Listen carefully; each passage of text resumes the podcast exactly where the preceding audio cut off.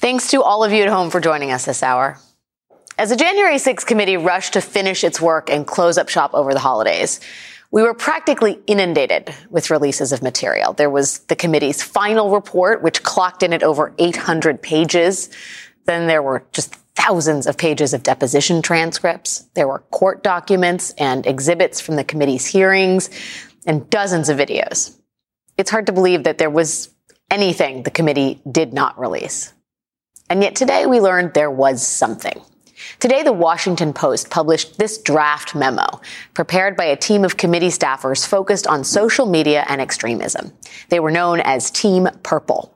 The team apparently hoped that their 100 plus page memo would be adapted into a chapter in the investigation's final report. But the committee decided to leave most of it on the cutting room floor.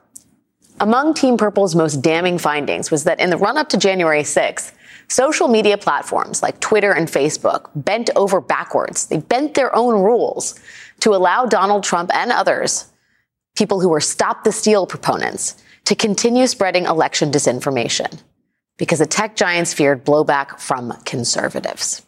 Executives failed to heed warnings from their own employees about the ways that election denialism was morphing into violent rhetoric, which was likely to explode into real life violence on January 6th.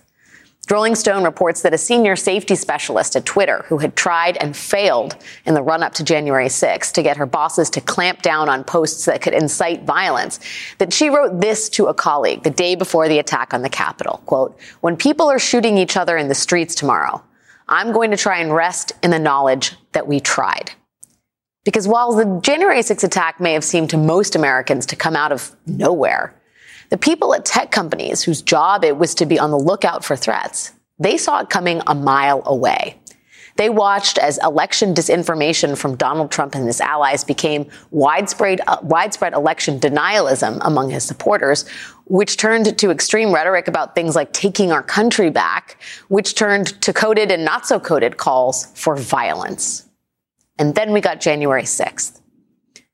But the Team Purple investigators for the January 6th committee made clear that the Capitol attack was not the end of this cycle. This is from their draft memo. Quote, recent events demonstrate that nothing about America's stormy political climate or the role of social media within it has fundamentally changed since January 6th. Following the lawful FBI search of President Trump's residence at Mar-a-Lago, both mainstream platforms and the sites where extremists plotted to assault the Capitol were again aboil with violent speech.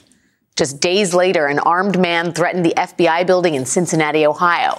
Reporting soon confirmed that he was present at the Capitol riot. Until the incentives for violent, extreme, and even apocalyptic rhetoric are diminished, the threat of political violence will persist. And sure enough, now we appear to be seeing it again. This time in New Mexico. Back in August, the Santa Fe New Mexican flagged the notable history of a candidate for a state house seat in Albuquerque. The Republican nominee for the seat, Solomon Pena, had been convicted of 19 felonies and spent almost seven years in prison for being the mastermind of a smash and grab burglary ring.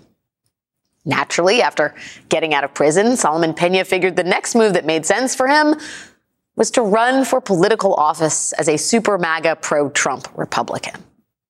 After Pena lost his race and lost badly, getting only 26% of the vote, he announced that just like Donald Trump, he was not conceding his race. He was researching his options. What he came up with apparently was a series of visits to the homes of Democratic elected officials in New Mexico, where he disputed his election loss with them.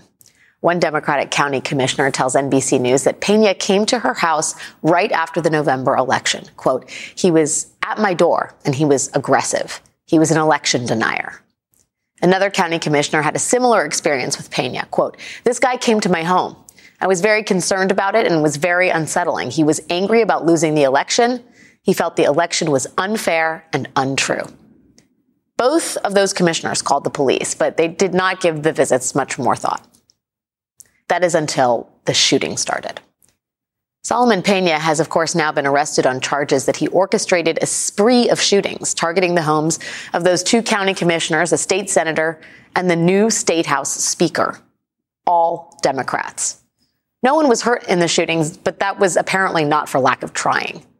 In the criminal complaint against Pena, police provide the account of a confidential witness who participated in some of the shootings and is cooperating with authorities. This witness told the police that Pena didn't like that the men he'd hired to shoot the Democratic officials' homes, that they were firing at the houses so late at night and they were aiming above the windows.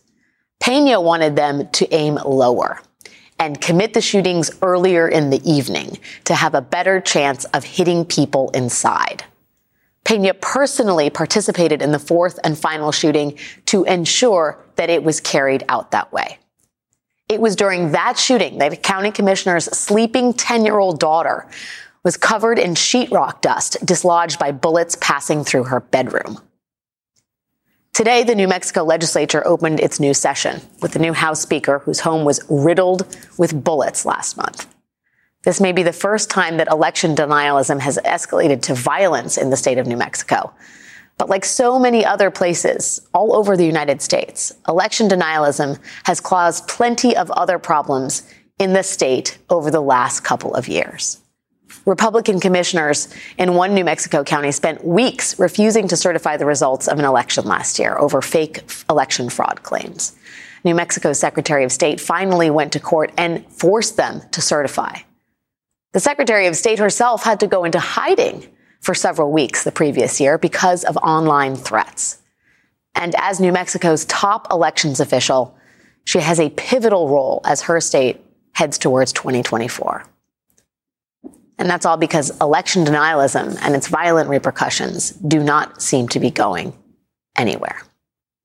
Joining us now is New Mexico Secretary of State Maggie Toulouse Oliver. Madam Secretary, thanks so much for being with us tonight. I just want to first get your reaction to um, the George Pena news, uh, Solomon Pena news, and just to understand what it's been like for Democratic lawmakers in the state of New Mexico and how you're feeling right now tonight. Well, thank you, Alex, for having me. I'm really grateful to be here to talk about this topic. And I will tell you tonight, I am feeling, and I know my colleagues, especially my colleagues who experienced actual bullets through their houses, are feeling extremely relieved at the quick and decisive action of our local law enforcement officials, the Albuquerque Police Department, state police here in New Mexico. But for me, as somebody who has been on the front lines of dealing with threats and uh, now we're seeing actual acts of violence against elected officials here in the state, particularly as a result of election denialism and the lies and the mis and disinformation that have really pervaded a certain sect of our population over the last couple of years. I am deeply concerned because really we can see a through line now from the rhetoric uh, that was leading up to the 2020 election all the way through December, uh, late in the year of 2022. And we're not just talking about violence now, we're seeing it actually happen. You know, I think a lot of people think because there wasn't a January 6th style insurrection following the midterm elections that somehow we've gotten to a better place. But I wonder what the view on that is from the state level. Can you talk a little bit about how you see the threat to democracy as it plays out in the state of New Mexico? Mexico? Sure. Well, I'll tell you, my colleagues and I in the election world, and and really, this is not just Democrats. Uh, it, it is people of both parties, independents who work in elections for a living.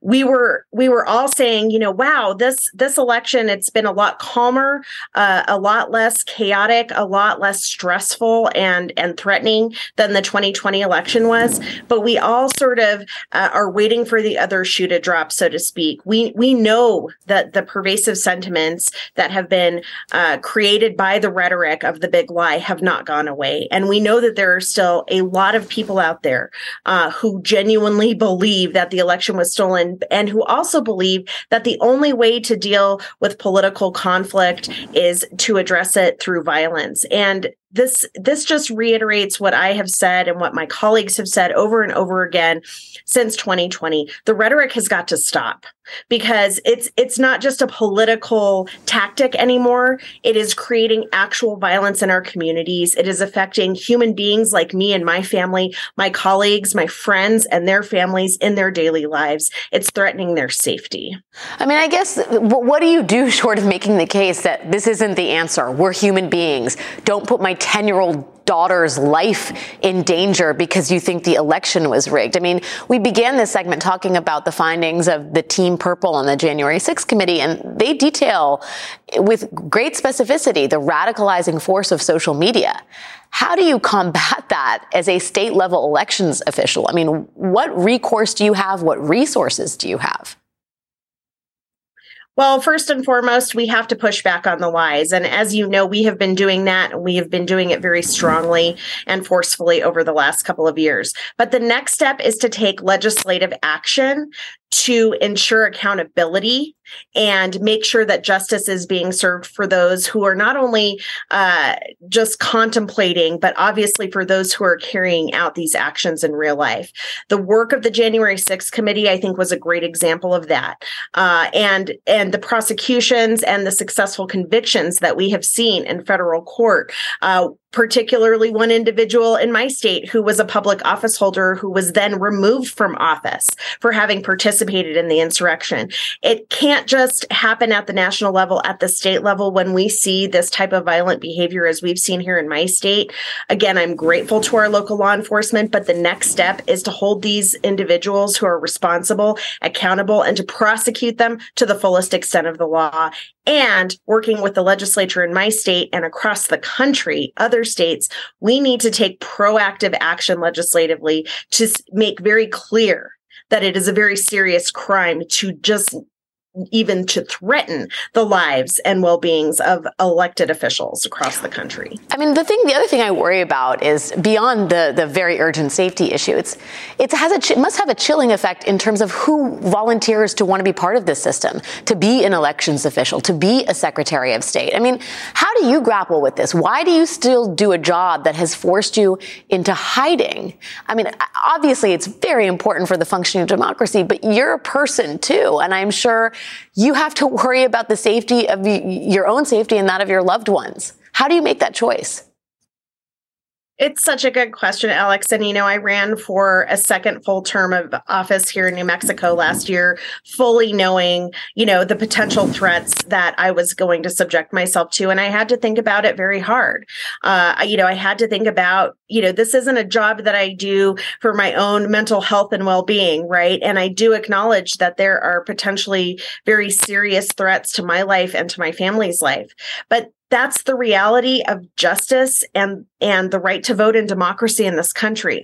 I am not part of a cohort that is facing this for the first time. So many people in our nation's history have had to face threats to their lives and quite frankly have lost their lives for the fight for democracy in this country. So I am not any different. I am just willing to do the work and I'm willing to fight and to speak out and to do everything I can do to protect myself in light of the threats. And that is exactly what we need again on both sides of the aisle and independents and everybody who we need to come together to run our nation's democracy to make sure that it's healthy and that it thrives is that willingness to say, yes, we acknowledge there is risk, but so many people have come before us to do the same. Well, and we're also deeply grateful for everything you're doing to keep the, the, democracy of the United States on track. And I'm sorry that you have to make the decisions and the calculations that you do. New Mexico Secretary of State Maggie Toulouse Oliver, thanks so much for your time tonight. Thank you. So that was part one of a bigger conversation about the state of MAGA republicanism today and its relationship to election denialism and grifting and violence outside the halls of power. Part two is about election deniers and grifters in Congress. Just as conspiracy mongering Congresswoman Marjorie Taylor Greene today lands a plum assignment on the Homeland Security Committee. But what committees did serial fabricator George Santos get? All those details are next. And coming up later, new reporting that the Justice Department considered but ultimately decided against having FBI agents monitor President, Biden's advisors as they conducted their search for classified documents at his Delaware home. How does it all factor in to the calculations of Merrick Garland? I will be joined on set by a former Justice Department prosecutor who just wrote a lengthy profile of the Attorney General. All of that is just ahead. Alpha 1 Niner, commence Wi Fi device checklist. Laptops, on.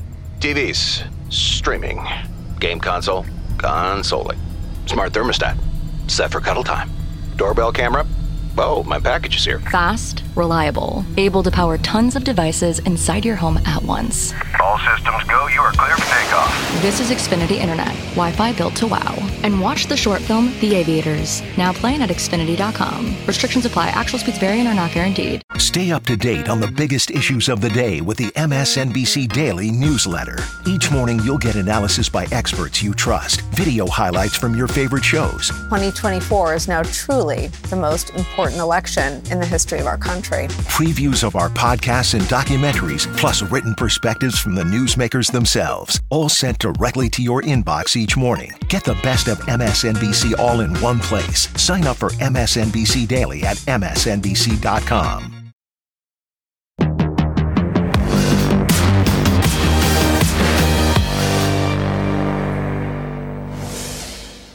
It seems like every day we learn startling new details about newly elected Republican Congressman and serial liar George Santos.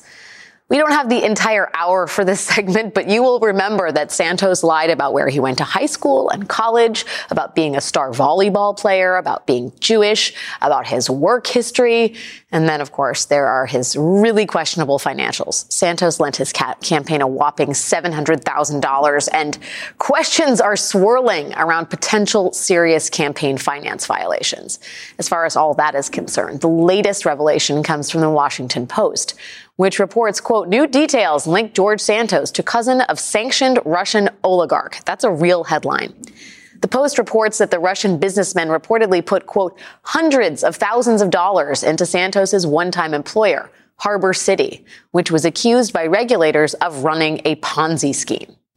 And yet today, George Santos, who, by the way, voted 15 times to elect Kevin McCarthy as House Speaker. Today, George Santos was rewarded with a seat on both the Small Business Committee and the Science, Space, and Technology Committee. Hmm. Kevin McCarthy, who is barely a week and a half into his tenure as Speaker, made multiple concessions to get the Speaker's gavel, many we still do not know about. And today, in doling out committee assignments, three congressmen who literally led the charge against Kevin McCarthy, Matt Gaetz, Andy Biggs, and Chip Roy, they have all gained seats on the very powerful Judiciary Committee. Another McCarthy holdout, Congressman Scott Perry, he secured a seat on the Foreign Affairs Committee. McCarthy awarded three of the most extreme Republicans in his caucus powerful committee seats. Two of those people were previously kicked off committees in the last Congress. Extremist and conspiracy theorist Marjorie Taylor Greene, who has liked social media posts calling for the execution of Democratic leaders and who was, if you remember, stripped of her committee assignments due to her dangerous rhetoric. Today, Marjorie Taylor Greene got not one, but two seats on two of the most powerful committees in Congress, the Homeland Security Committee and the Oversight Committee and Republican Congressman Paul Gosar, the conspiracy theorist who switched his vote at the 11th hour to Kevin McCarthy, the one who posted an anime video online showing him killing Congresswoman Alexandria Ocasio Cortez, the one that got him stripped of his committee assignments back in the day. Paul Gosar also got a coveted seat on the powerful Oversight Committee. And then there is far right Republican and QAnon supporter Congressman Lauren Boebert whose pivotal last minute vote switch allowed Kevin McCarthy to secure the speaker's gavel, who referred to Democratic Representative Ilhan Omar, a Muslim, as a member of the quote, jihad squad. Lauren Boebert also got a seat on the oversight committee, which is the GOP which, with which the GOP is planning to use with which the GOP is planning to go after the Biden administration with numerous politically motivated investigations. Kevin McCarthy made a number of concessions to secure the votes to become Speaker. We do not know all of them. What seems clear is that hardliners in his party have been appeased. And that could be catastrophic for both Americans and democracy. Joining us now is NBC's senior political reporter, Sahil Kapoor. Sahil, it's good to see you. Thanks for being here. A lot of choices were made on Capitol Hill today. What's been the reaction of Republicans who are not in the ex- the most extreme wing of the Republican Party to the the selection of Lauren Boebert, Marjorie Taylor Greene, Paul Gosar, Scott Perry for these Plum Committee assignments? There certainly were a lot of choices made and a lot of very important choices made, Alex. Uh, of the 20 holdouts who dealt Kevin McCarthy 14 uh, humiliating defeats on the floor of the House of Representatives before ultimately electing him Speaker, all of them have gotten committee assignments that would range from good to great. There are several of them who are freshmen, first term members who have gotten committee assignments on the Homeland Security Committee, uh, Financial Services Committee, and the Appropriations Committee. I texted that to one aide to House Republican member to what I would call a mainstream Republican, and the reaction I got back was a screaming face emoji. Throughout this process of, you know, getting uh, Kevin McCarthy elected Speaker, there was a lot of anger from uh, more moderate and mainstream Republicans at the fact that 10% of the most right wing Republicans were, in their view, holding the other 90% hostage. And there was always this insistence that there were no explicit committees promised to these members. It was never like, I need you to put me on this exact committee or I'm not going to vote for you. But we do know because, you know, the members who were in the room negotiating this told me and other reporters that one of the things they demanded of Kevin McCarthy was what they called conservative representation on committees. What they meant by that was membership of the, of the far right Freedom Caucus on these Plum Committee assignments. It appears they got that, Alex. I, I mean, riddle me this, Sahil.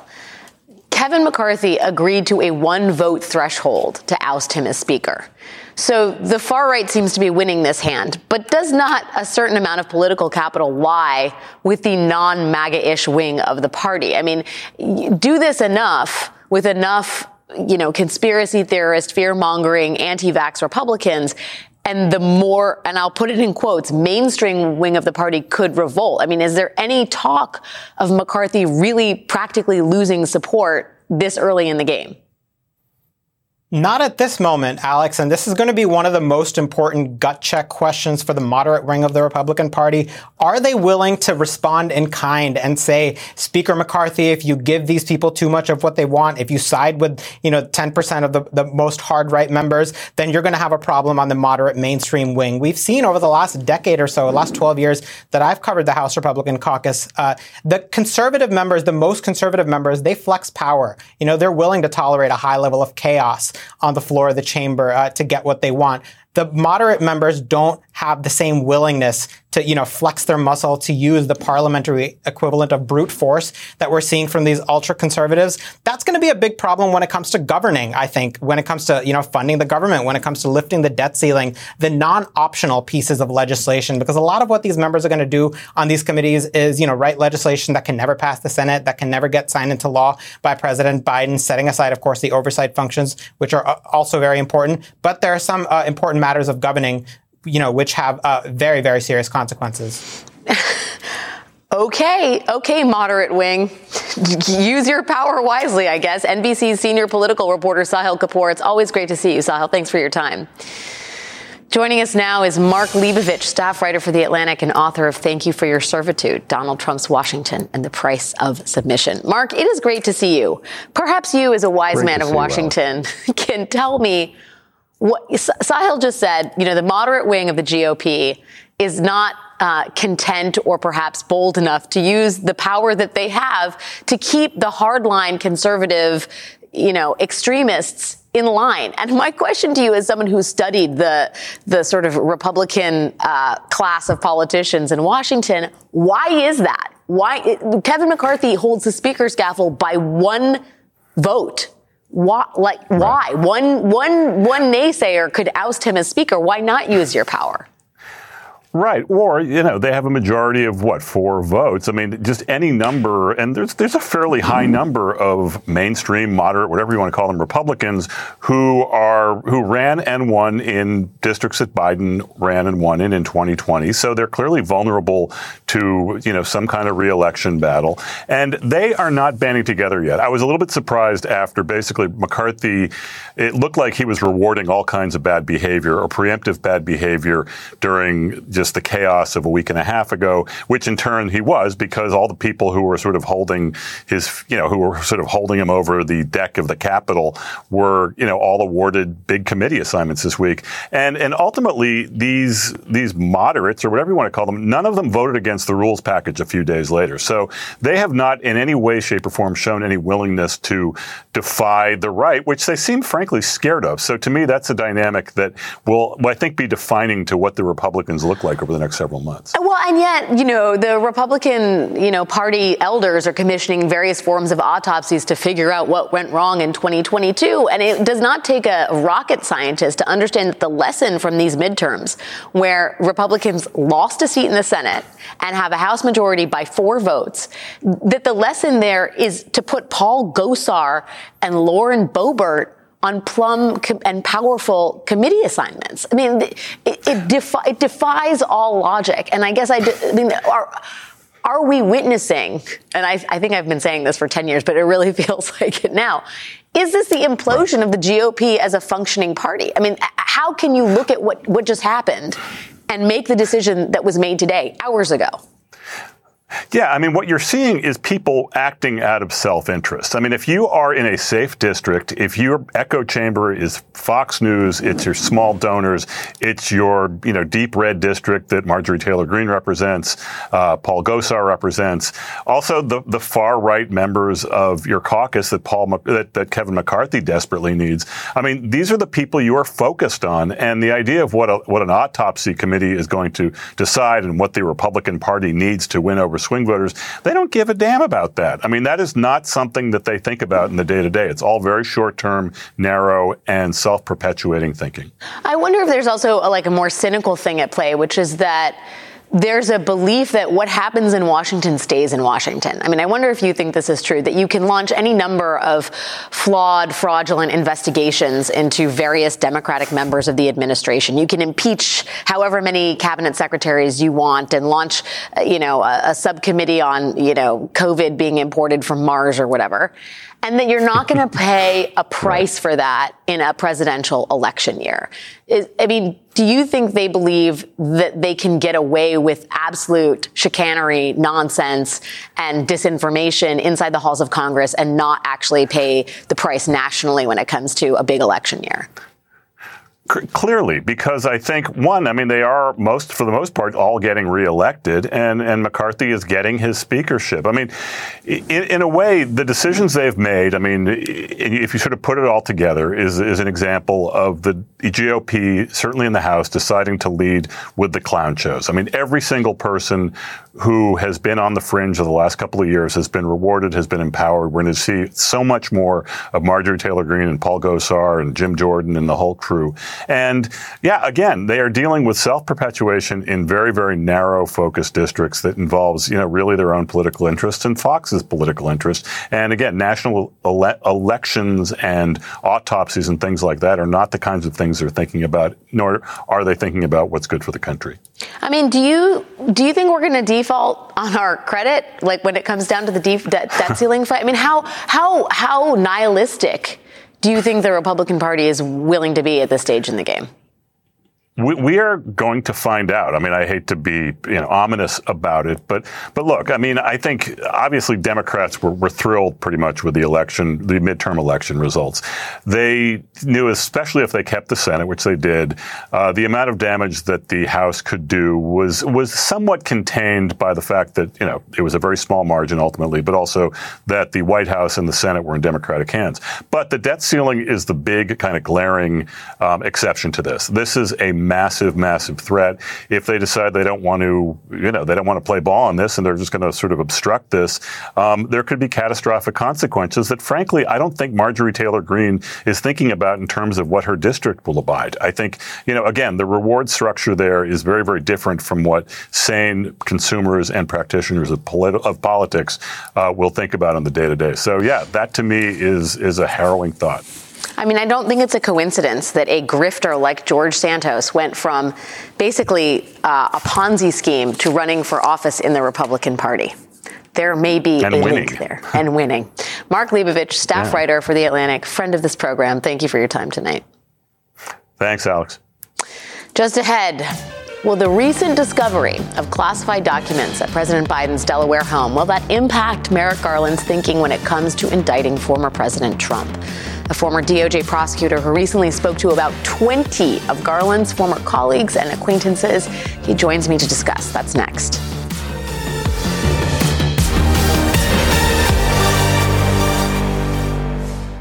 Hey everyone, it's Chris Hayes. This week on my podcast, Why Is This Happening? We're back with another installment of our special series with Pod 2024, The Stakes. I'm talking to experts about both Joe Biden and Donald Trump's records on specific policy areas during their time as president. This week, a biggie AbortionEveryday.com founder Jess Valenti on the stakes of reproductive rights. Conservatives, Republicans would like us to believe that this is something that voters are sort of super polarized on, that we're evenly split down the middle. And that's just not true. Voters want abortion to be legal, even in red states, even in purple states. That's why we're seeing attacks on democracy. That's this week on Why Is This Happening? Search for Why Is This Happening wherever you're listening right now and follow. There comes a point when the right to vote requires a fight to vote. MSNBC Films presents Battleground Georgia, a story that explores the ugly history of voter suppression and how Georgia is leading the charge against it. Something has to change. The old South is being replaced by the new South. Battleground Georgia, part of the Turning Point documentary series from executive producer Trevor Noah. Sunday, May 19th at 9 p.m. Eastern on MSNBC.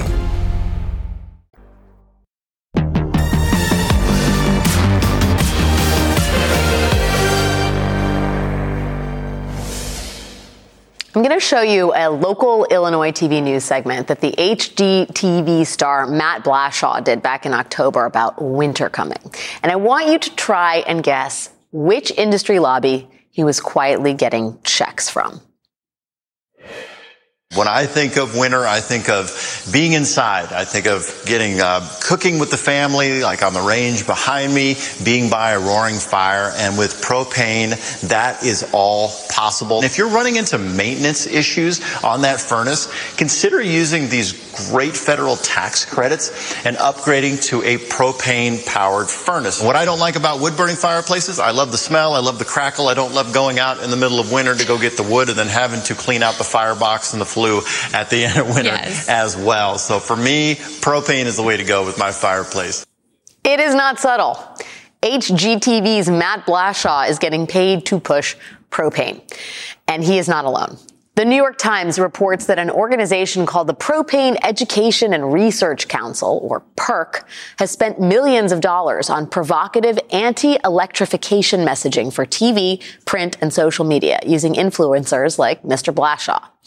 That is despite the fact that the overwhelming majority of the scientific community agrees that the burning of fossil fuels is dangerously heating our planet, and the fact that propane and gas as appliances can emit dangerous levels of toxic chemicals. And the fact that electricity is just cheaper to begin with. But that's the point. They're spending money to get you to spend your money on a product that in many cases just doesn't make a lot of sense anymore. This year, in 2023, PERC plans to spend another $13 million on its anti-electrification campaign.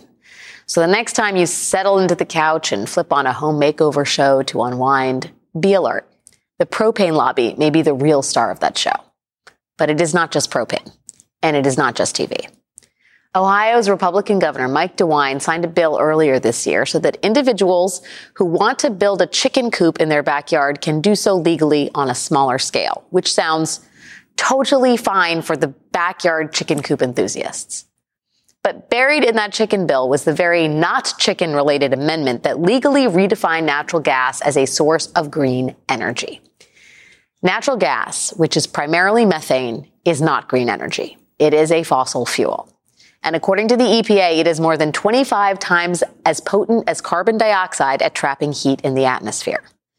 This chicken bill also changed state regulations to make it easier to frack on state owned land. It changed regulatory language from saying that state agencies may lease state land for the production of oil and natural gas to saying they shall lease that land. So now agencies have to lease land for fracking. But here's the thing. Like HGTV hosts praising propane, this chicken bill was not fully homegrown. Today, the Washington Post revealed that two dark money groups with ties to the gas industry, they got the bill passed. The Empowerment Alliance spent more than a million dollars supporting Ohio Republicans in the 2022 election. This bill passed with only Republican support.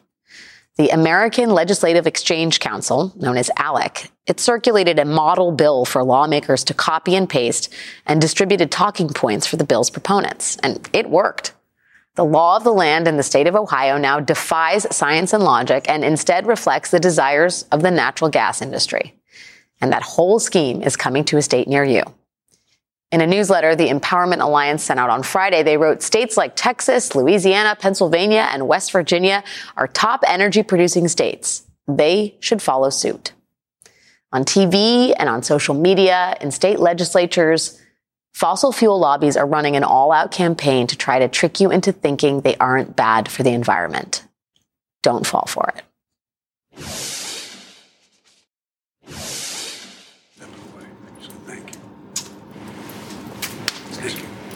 Sir, why didn't you tell us?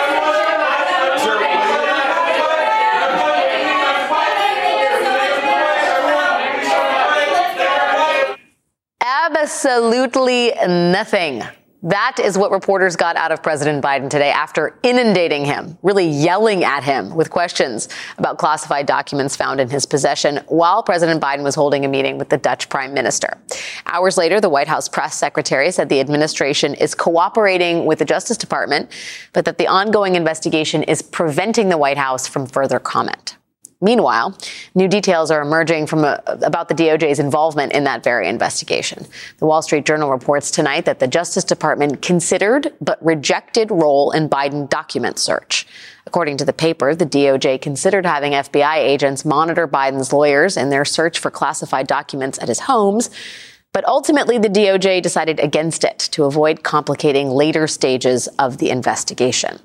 The DOJ also opted out because, unlike Trump's legal team, Biden's attorneys were cooperating and, in fact, were the ones to bring the issue to the DOJ's attention in the very first place.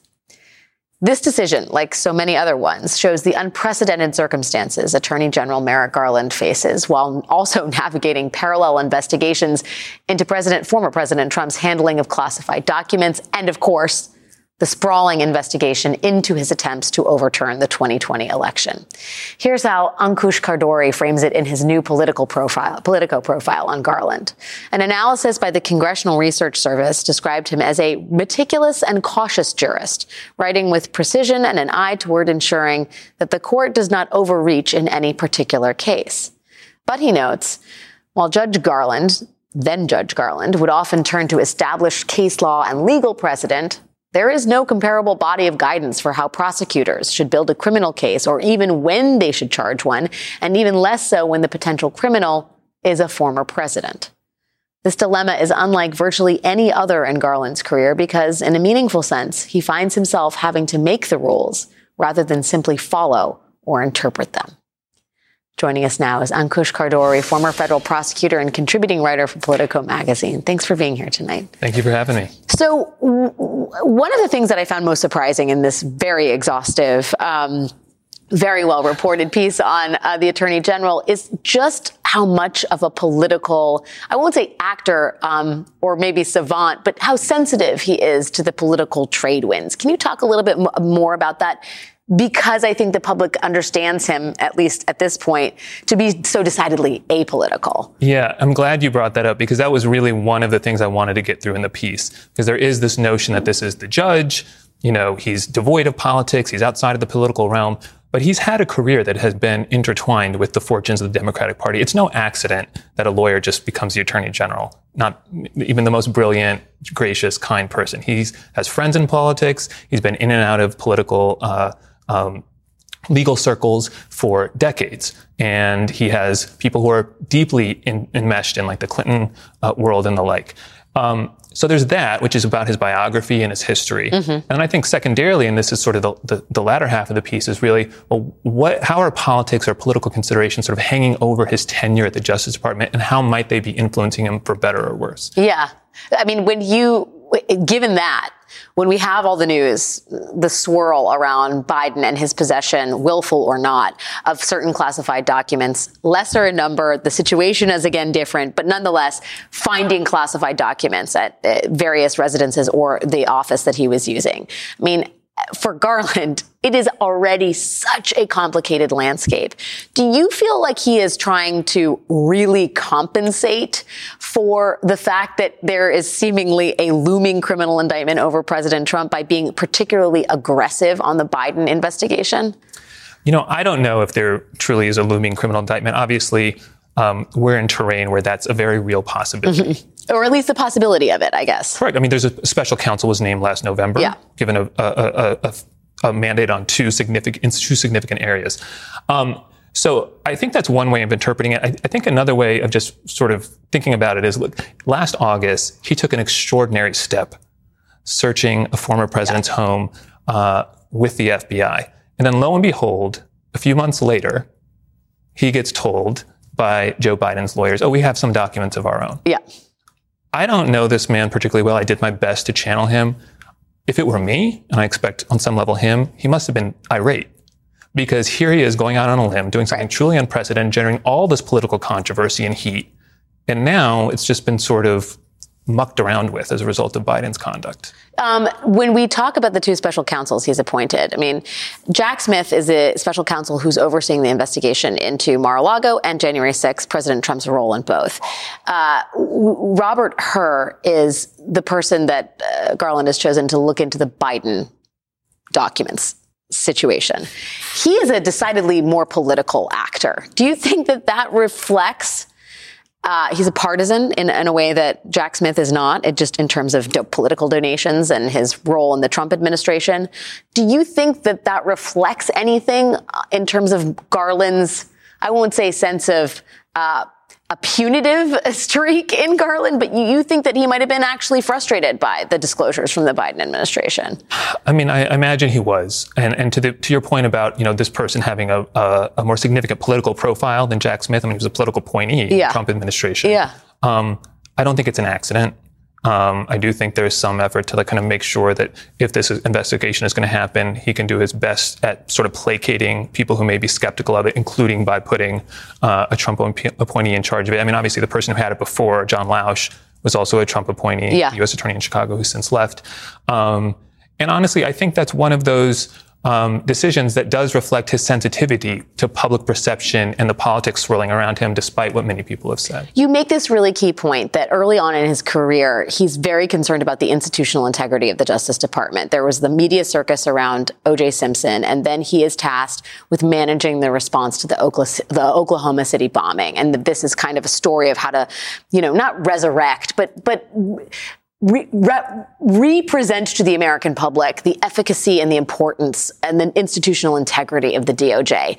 It feels like we're in another moment in terms of Garland and the DOJ and what where we're going from here, right? We have this attack on the our sort of the institutions of democracy. There's real, at least in some corners, skepticism about institutional integrity at the FBI and the DOJ. Here's a chance to restore that integrity. Do you think Garland is looking at it in such a high stakes manner? It doesn't feel like he wanted to have to take on Trump at the outset of his career as AG, and now he finds himself in almost an impossible position. The people who know him well will tell you that they, he understands all this. He gets the political stakes. I have a hard time squaring that with the actual record. Um, because as you say, you know, something hugely significant happened on January 6th. Joe Biden took office a couple weeks later. A couple months later is when Merrick Garland takes office. My own view as an observer is that at that point in time, there should have been a very aggressive and robust investigation into the Trump White House and the Trump campaign concerning January 6th and the months long campaign leading up to it and also the financial sort of shenanigans, but particularly January 6th. And your analogy is a good one, but you know, at a terrorist attack, there's going to be no question that there's going to be an aggressive law enforcement response. This was different. I think the, a, a comparable sort of level of responsiveness and aggressiveness should have been brought to bear, mm-hmm. not to be overzealous or, or irresponsible or anything like that, but that didn't happen. And I think 2021 and a significant part of 2022 appear, and we don't know exactly everything that went on in the Justice Department, appear to have gone by with them kind of hoping that they wouldn't have to deal with Trump head on. Yeah. Well, thanks, January 6th committee. They really those televised hearings changed the landscape as far as how we think of January 6th. Former federal prosecutor Ankush Khardori, thank you so much. Great reporting. Thank you. We'll be right back. That does it for us tonight. We'll see you again tomorrow.